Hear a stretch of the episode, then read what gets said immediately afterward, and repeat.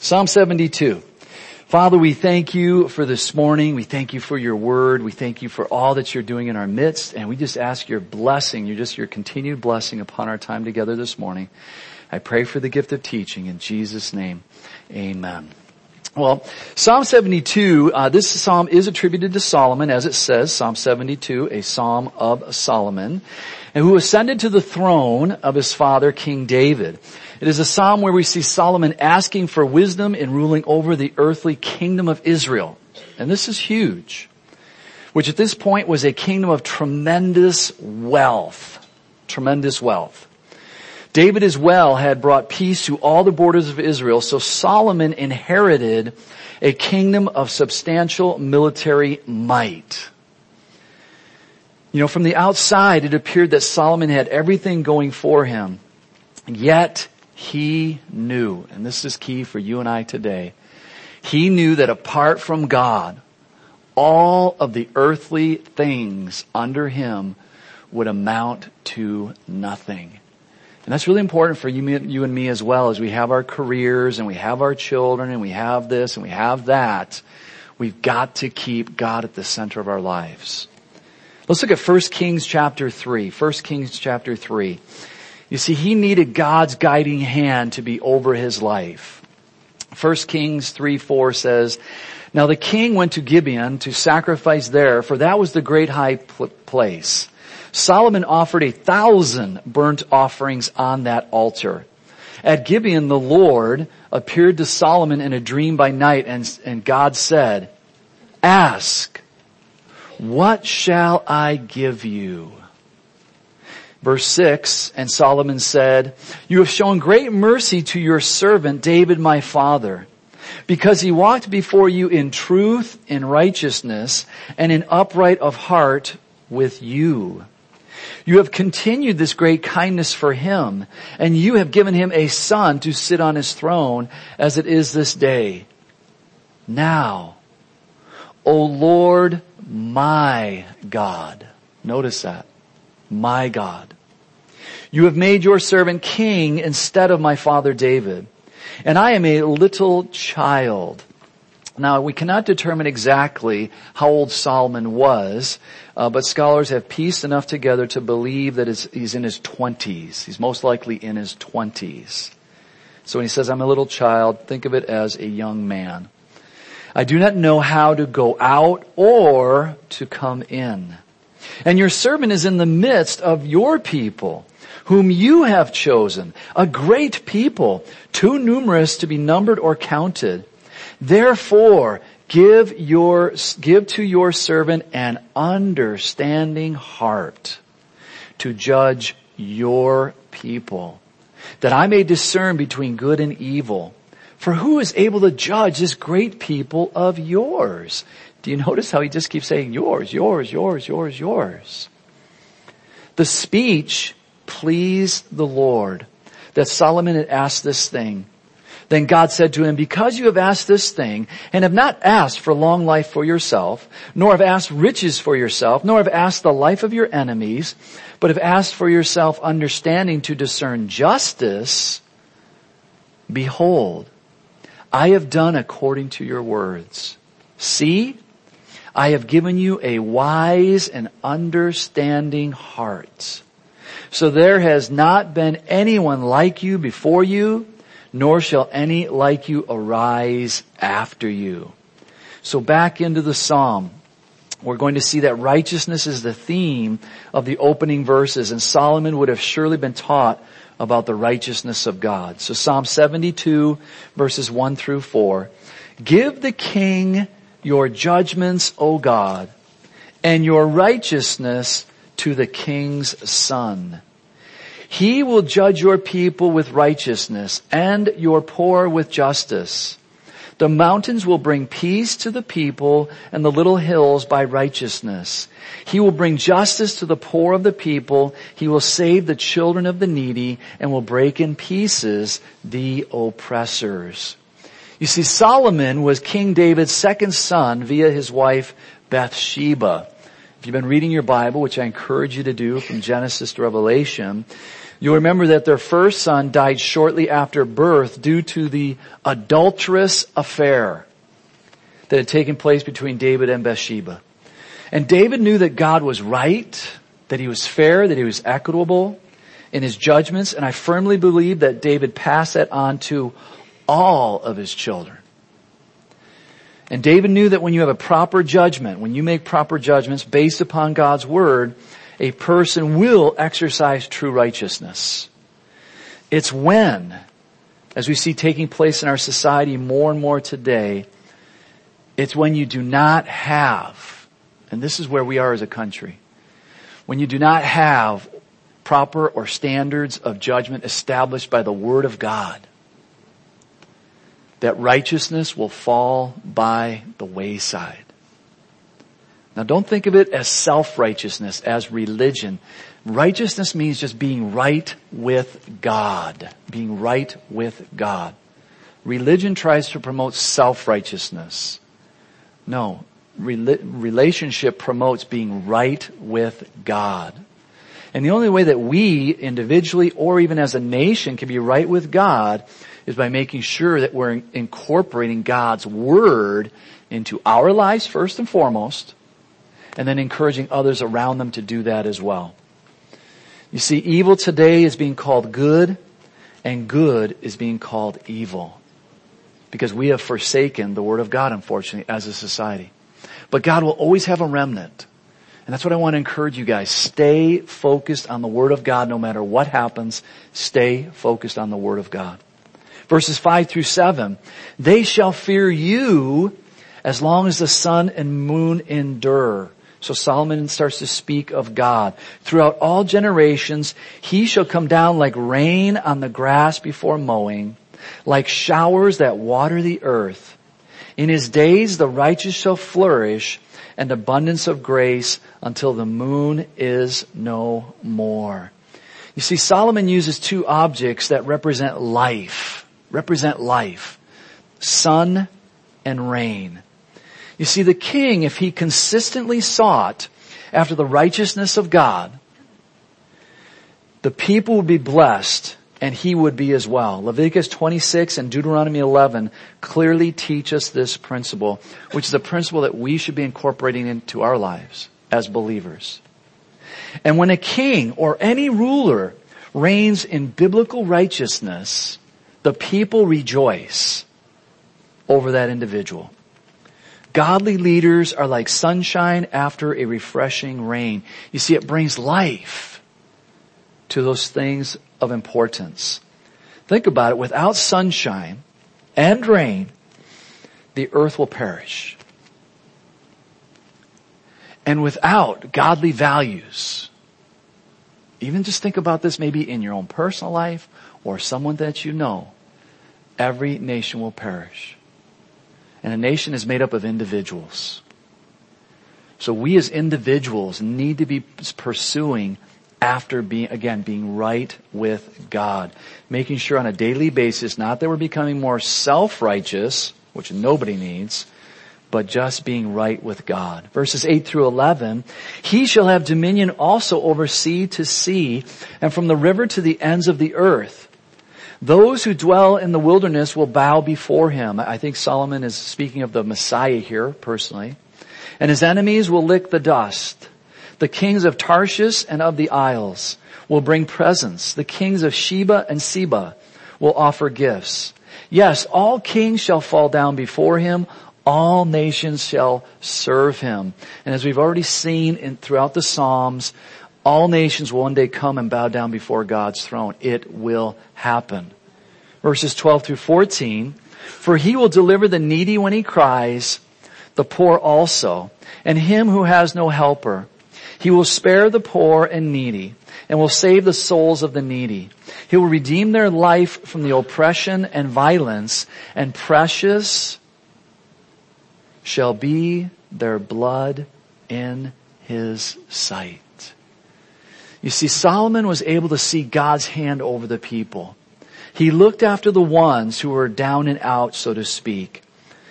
And no one died without God taking notice. And as we see quite often, you know, we have a lot of doves in our, in our yard. Even the other day, a, a little dove fell out of the nest and I had gloves on and so I, I picked it up and I, I put it back in the nest. It was probably two days old.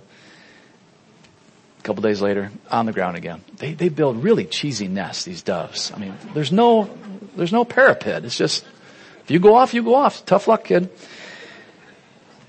But you gotta go to the New Testament. What did Jesus say? That God knows every sparrow that falls to the ground.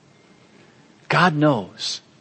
And we forget the simplicity and it's good to get out, as I've often encouraged you guys, it's good to get out and walk around and see the handiwork of God and to be reminded, God, this bird did not fall to the ground without you knowing about it. How much more will you take care of me?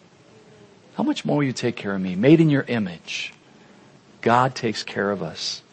Verse 15, and he shall live and the gold of Sheba will be given to him.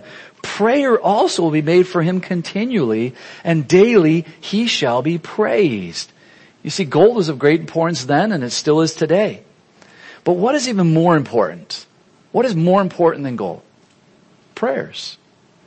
Prayers of the saints interceding on behalf of those who have been placed in positions of authority. You see, there's no greater gift than to participate on behalf of someone else in the spiritual battle that is taking place. And that's why we offer a class on prayer that you can join into. Well, I don't feel comfortable praying. Then come to a class and learn what it's all about. It's not that difficult. But again, the enemy wants to isolate you. He wants to intimidate you. He doesn't want you trying to step out and do what God calls you to do out of fear and intimidation, so you have to press through. You see, when Jesus is ruling and reigning upon this earth for 1,000 years, so think down the road, there are going to be humans that are going to survive the Great Tribulation. We don't know how many, few in number, but they are going to survive. They're going to repopulate the earth. Will those who survive the Great Tribulation be praying for Jesus to make the right choices? He's going to be ruling and reigning from Jerusalem. I personally believe they will be. They're humans. God give Jesus wisdom. Well, Jesus is God. He's already got wisdom. Yeah, we know that. We know that. They're humans. They're going to have free will still. They can choose to follow him, not choose to follow him. We'll be ruling and reigning with him. And those who are following him, I believe that they'll be praying for Jesus. Jesus, make, make wise decisions. Verses 16, there will be an abundance of grain in the earth on the top of the mountains. Its fruit shall wave like Lebanon, and those in the city shall flourish like grass of the earth. You see, because the king is following after God Almighty, the land is going to produce an abundance of food.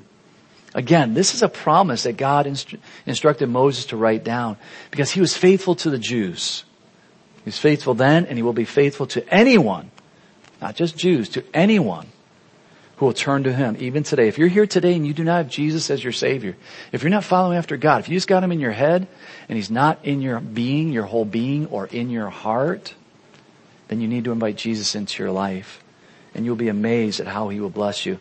I don't, I don't get into this health and wealth nonsense that's on Christian fiction. So when I say that, don't even go down the road of, well, if I give $10, He's going to give me $100 back. That's foolishness. That's a, God is not the lottery. God is not Vegas. God is God. Let God bless you the way He wants to bless you, but you will see God will take care of you. Verses 7 through 9, 17 through 19. His name shall endure forever. His name shall continue as long as the sun. And we know now what that, whose that name is. Name of Jesus. And men shall be blessed in him. All nations shall call him blessed. Blessed be the Lord God, the God of Israel, who only does wondrous things. And blessed be his glorious name forever. And let the whole earth be filled with his glory. Amen and amen. The name of Jesus will last forever. It is because of God's grace through his son that all the nations of the earth are and will be blessed. It is because of God's grace through His Son that we are not consumed due to our sinful nature. Anybody a sinner in here? Even as a saint? Unfortunately. But hopefully we are sinning less. We'll never be sinless, but we should be sinning less. You see, although it's not obvious now, when Jesus returns, it will be totally obvious then. And Jesus will be ruling and reigning, and there will be no doubt who is sitting on the throne. In verse 20, the prayers of David, the son of Jesse, are ended. And this, this wraps up the second book of Psalms. Remember that there are five books that make up the whole hymnal of Psalms or songs. And these various books were written over many years by various human authors.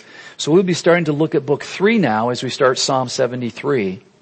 And that goes from 73 to Psalm 89, hymnal book three. You see, there are Psalms that were written by Asaph, Heman, and Ethan, men who served in the sanctuary during King David's reign, and you can find that reference in 1 Corinthians 15 there, 16 through 23. So, Psalm 73, a psalm of Asaph. Truly, God is good to Israel, to such as are pure in heart. So now again, get this picture. You've been chosen to be one of the singers, one of the lead singers, and here you are in the temple, you are praising, you are worshiping God. Even through your songs, you are exhorting people in various ways. And so this isn't something like on once a week or every now and then. You are doing this on a continual basis, rotating through, getting to be in the temple where so many things take, I mean, guys, just think about the tabernacle. People are bringing their sacrifices. And here there are men standing around singing. People are bringing and coming and, and, offering up prayers. And here are men standing around singing. All of this hustle and bustle is taking place. And then people are coming to the tabernacle. This is key to this psalm here. People are coming to the tabernacle. Just like we come to church, we have a hustle bustle week, craziness, maybe it was a good week, maybe it was a bad week, but then all of a sudden you come to gather and we come to sing songs, and we come to pray, and we come to, to listen to the Word of God. There's a certain joy, there's a certain peace that takes place in that context. And that's why we come to church. Now this is confusing to people that don't go to church. They go, well, why should I do that? There's nothing there. You know, it's just religion. If that's what they want to make it, that's what it is. And if that's what you want to make it, that's what it'll be. It'll just be a religious exercise. But if you want to make it part of your Christian relationship, as you build other relationships, coming together, having like-minded people around you. It was a tough week, but now I've got like-minded people around me. That's what fellowship is all about. That's what the church is for. God, Asaph knew that God was good, and as we read the rest of the psalm, it could appear that Asaph thought differently, but he didn't. You see, he is just going to express, much the same way that David did, his heart to the Lord. And that's key for you and me. There's nothing wrong with expressing your heart to the Lord. And that's what we're going to see with Asaph. You see, not that God didn't already know what was in Asaph's heart, but Asaph needed to, again, as we do at times, we need to express our thoughts. And Asaph was expressing his thoughts to his God. Verses two and three, but as for me, my feet had almost stumbled. Notice that.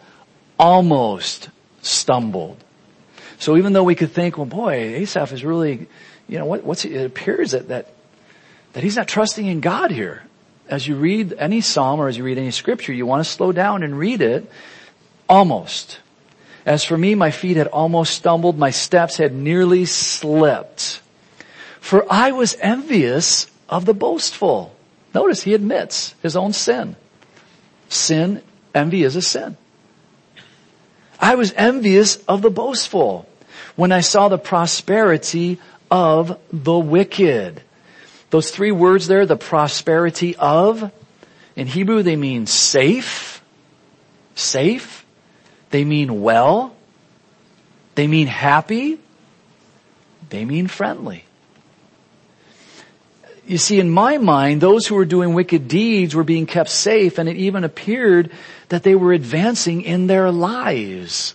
Does that, does that sound familiar at all in the day and age we're living in? While those who were doing what was right were suffering and being left behind. You see, even though Asaph is, was expressing himself, notice again in verse 2, as I emphasized already, that he said almost. Almost. You see, we all have moments of despair, anxiety, frustration, worry. about what other people are doing. We all have that, guys. There's no one that doesn't. It's a guarantee that these moments will happen. But if we surrender our lives to God's will, He will always, He will always bring our feelings and emotions back into the proper perspective of His overall goodness and care for our lives. Verses four through nine. For there are no pains in their death, but their strength is firm. They are not in trouble as other men, nor are they plagued like other men. Therefore pride serves as their necklace. Violence covers them like a garment. Their eyes bulge with abundance. Food, fatness, not lacking. They have more than heart could wish. They scoff and speak wickedly concerning oppression. They speak loftily. They set their mouth against the heavens. Notice that speaking against God. And their tongue walks through the earth. You see, Asaph now goes into what he sees as the life of the wicked. Again, the word trouble, and look verse 5 there. It means to toil, wearing effort, labor. Are they plagued, those three words? They mean to touch, to reach, to strike. The wicked just, they're just getting along fine. Eh, they're just, everything's going fine for them. God, what's the problem? He continues to express in verses 10 through 12, therefore his people return here and waters of the full cup are drained by them. And they say, how does God know? And is there knowledge in the Most High? Behold, these are the ungodly who are always at ease. They increase and riches. Notice what Asaph says there. Who are always at ease. He's just expressing his heart. And I'd venture to say that you and I, we have people in our lives that we can think this about.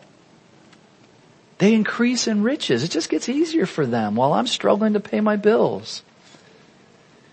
You see, they make the proclamation that God doesn't know or see what they are doing because they haven't been chastened because they haven't been disciplined. They equate God's long suffering, if they even acknowledge God, they equate His long suffering for God's approval. Well, God's not chastening me. He must be okay with what I'm doing. And unfortunately, I want to warn anyone in here this morning, that even creeps within the church today. Through living together, through homosexual lifestyle, through gambling, through pornography, through drugs, through alcohol. Well, God's not spanking me. It must be okay. No, God just loves you and He's long suffering. Don't wait to repent. If that is speaking to you right now, repent right now. Don't play with God's forbearance. Verses 13 and 14, surely I have cleansed my heart in vain. Now Asaph just pours out his heart. I, I've done this in vain. What's the point? What's the point of being a good Christian at work? That other guy over there, look what he does. And he got promoted. He's now my supervisor. I hate that guy. I show up on time, I do my job, and now I've got to submit to him? I hate him. Well, maybe God's just trying to reach your heart. So, you know, I love that guy and I'm going to pray for him. He doesn't deserve to be there. I deserve to be there. He doesn't deserve to be there. So God, I'm going to pray for him. I'm going to pray that he comes to know you and that my witness will affect his life somehow, some way. God, make me a faithful witness. Help me love this guy. I don't want to love him. Help me love him. And you know, as you take that mentality, you'll be amazed at what changes in here. And it won't be a burden to go to work. It won't be a burden to be around those people. It will be a joy because you'll realize in God, maybe you're going to use me today. Maybe you're going to use me today to minister to these people. No one really knows, but you do. You see, Asaph looks to his fellow believers and proclaims that God isn't fair. I've done my best to be my best and has gotten me nowhere. And instead of moving ahead, instead of getting ahead, instead of enjoying this life, I'm being chastened by the Lord. Paul says something very interesting in Hebrews 12:11. Now no chastening seems to be joyful for the present. And, and you know, I always heard this phrase growing up. with parenting. You know, I guess some parents used to say this. I never said this. This is going to hurt me more than you. I never said that. I said, this is going to hurt. It's not going to bother me at all. This is going to hurt. I mean, it's good. Does it bother God to chasten you? Is he up there going, oh, I don't want to do it, I don't want to do it, I don't want to do it. No, smack me. Let me know. Kick me in the pants, God. Now no chastening seems to be joyful for the present, but painful. Nevertheless, nevertheless, afterwards it yields the peaceable fruit of righteousness. And that's why I didn't grieve over chastening our kids.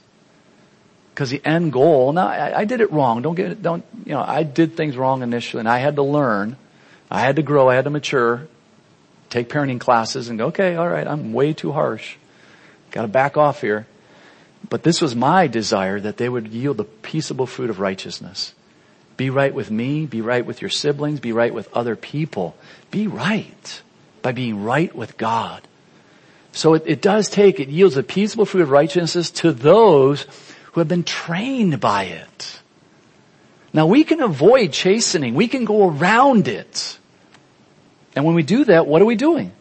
We're avoiding it. We're not addressing it. And then we don't have peace.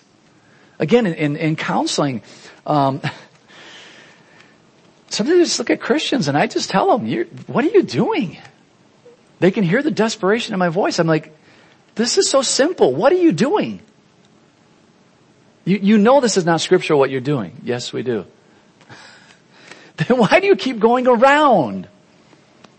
Stop going around. Go to the Word of God and do what God asks you to do.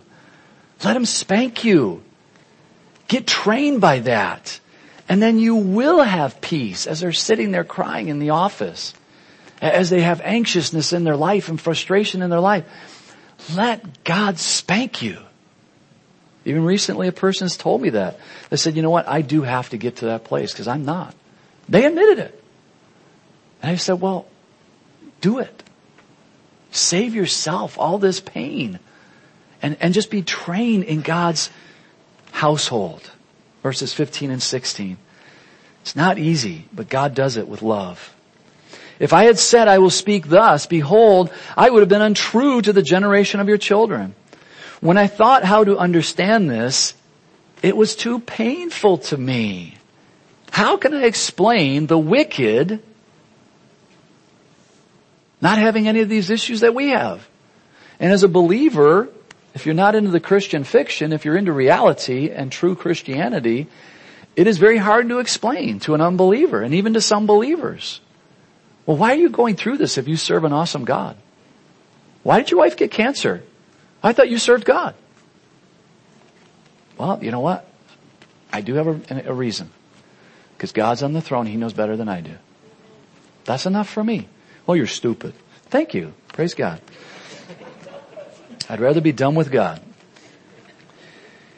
You see, if Asaph would have compromised with or defended the wicked, he would have been untrue to the word of God. He just couldn't understand why the wicked advanced while the believers didn't. But he also knew what they were doing was considered evil or wicked. And that's for you and me as well this morning. Because verse 17 now, we come to the pivotal point of the Psalm. And I have this highlighted in my Bible. Until I went into the sanctuary of God. Then I understood their end. You see, once Asaph got alone with God, this is the key guys for you and me this morning. Here's the practical application for you and me as we look at our government, we see the corruptness going on, we don't know what news is real, what news is fake. I, I don't, I don't know. And do you really? Can I change it? No. But I can have an influence on maybe those two, four, six people around me throughout the week I could have a very positive Christian influence or I could have a very negative Christian influence and get in there and whine and complain about everything that I could not change anyways. Or I can help just lift people's eyes to heaven. And that takes alone time. That takes alone time. That takes you. That takes me spending that time meditating every day on God's Word. That God is far more concerned with the eternal than with the temporal. We get all worked up with the temporal. Do you know what's taking place? We've got a new president, in case you haven't figured that out. The one that everybody was worked up with for eight years is no longer president. And we've got a new one. So what good did it do getting all worked up for those past eight years individually? And I would, I would just like to question and challenge those Christians that were so worked up for eight years. Did you read your Bible as much as you complained about the president? Were you at our Saturday morning prayer meeting from 8.30 to 9.30 where we pray for our president, whether he's Republican, Democrat, Independent, Christian, non-Christian? Will we pray for our president every single Saturday? Were you at the prayer meeting by chance? What, what did you do in the spiritual world besides whining and complaining?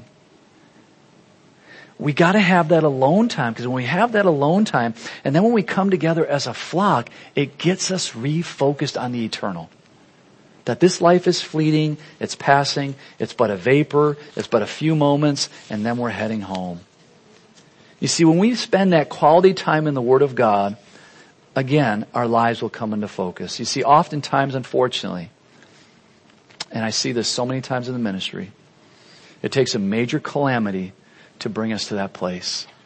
And I think, you know, just off top of my head, I think being in the ministry and doing marriage ministry for over 30 years has spared our marriage so many things. When we see couples sitting on our sofa, because we, we did marriage ministry for many years at 8 o'clock at night, from 8 to 10 o'clock at night, one, two, three nights a week, and seeing couples sitting on our sofa, crying and weeping and all the challenges that they were having. And that was such a blessing for us. Not that they were having those problems, but just a blessing for us when they would leave, we'd go, well, we're not going to do that. Yeah, let's learn from them, huh? Yeah, no, we're not doing that, are we? No, we don't want to do that. And so we have, unfortunately, we have avoided a lot of major calamities in our lives by observing other people's calamities. And I would encourage you to do the same thing. You see that place of reprioritizing our lives and giving God center stage once again. And here we see that this is what Asaph did. He went to that place of quiet meditation, that place dedicated to God, the tabernacle.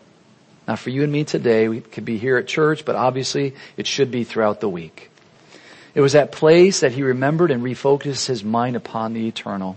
Because then he goes on to say, surely you have set them in slippery places. You cast them down to destruction. Oh, how they are brought to desolation as in a moment. They are utterly consumed with terrors.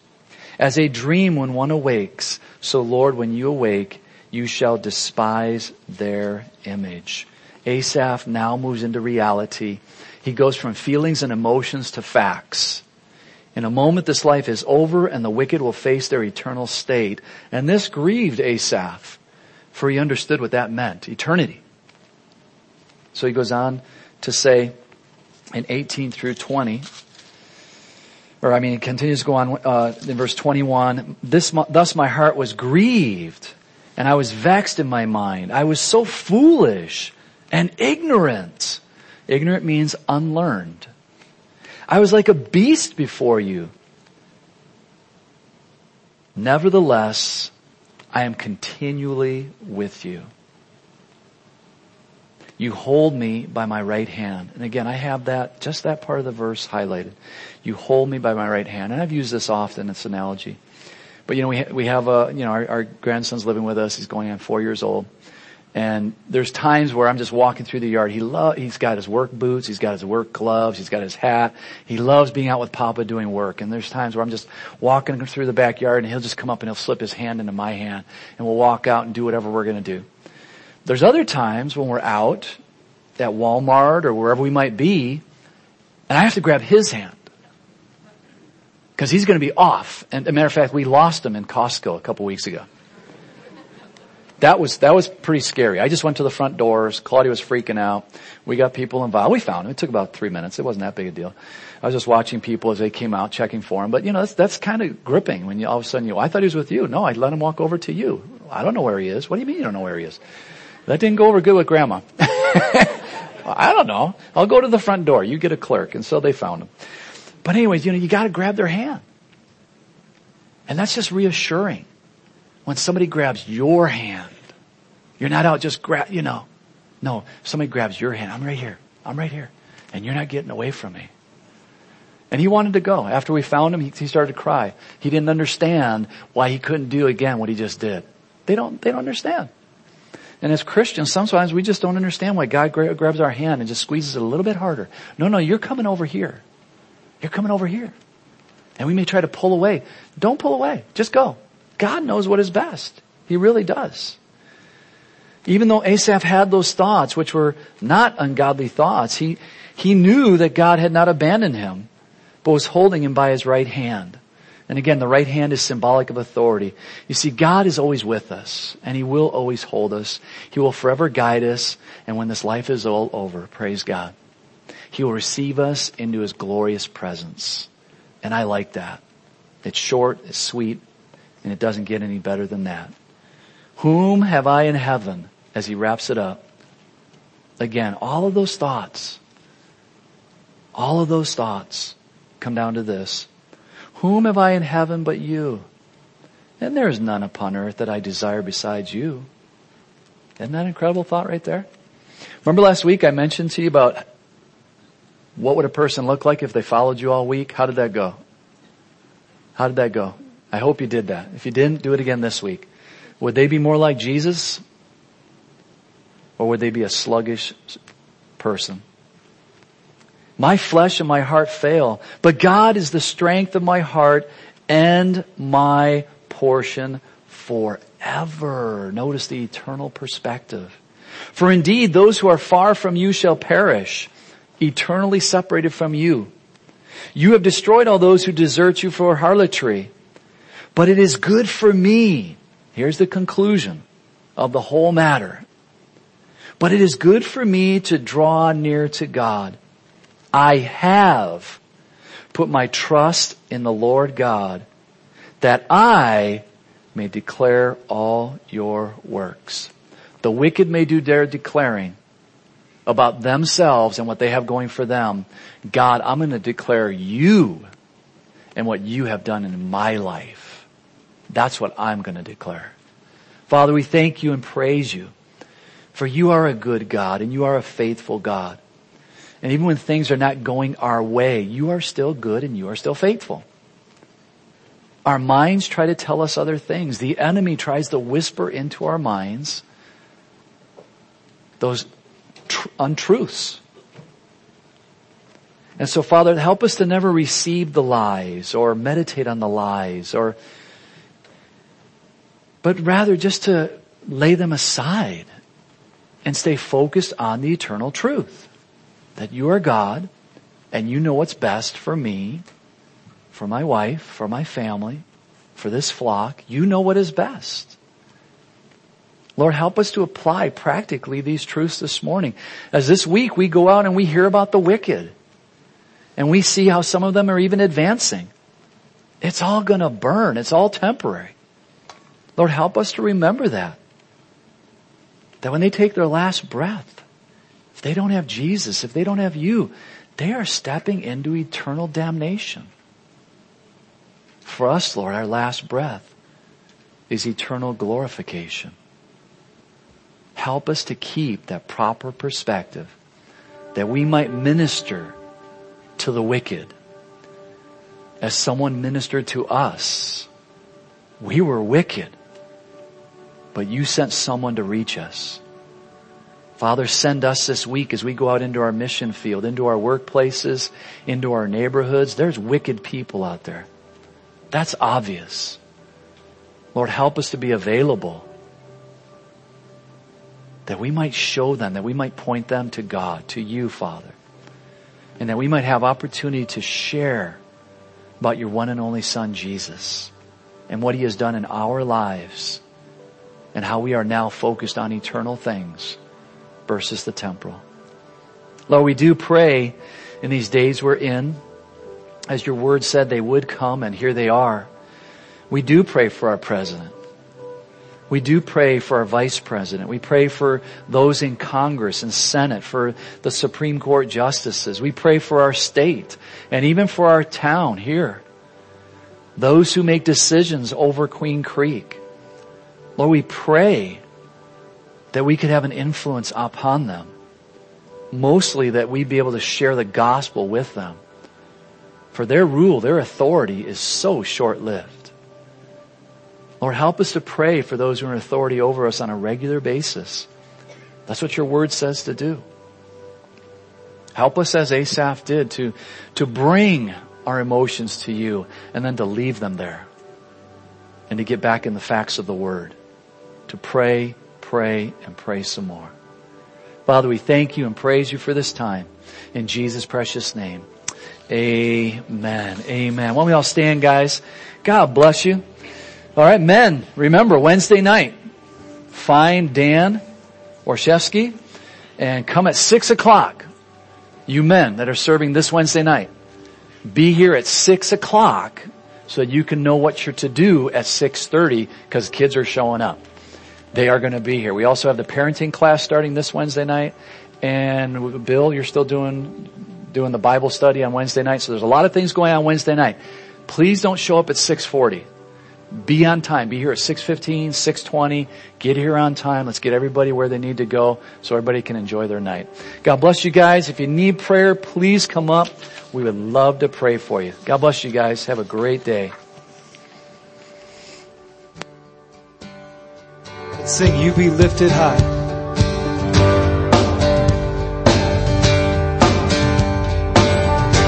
You be lifted high.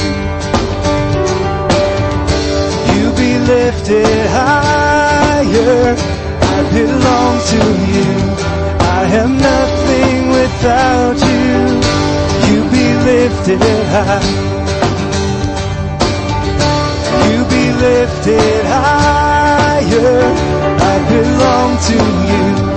I am nothing without you. In every victory,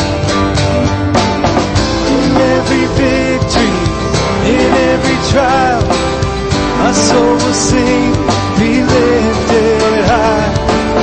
With every heartbeat, all of my life, Jesus forever be lifted.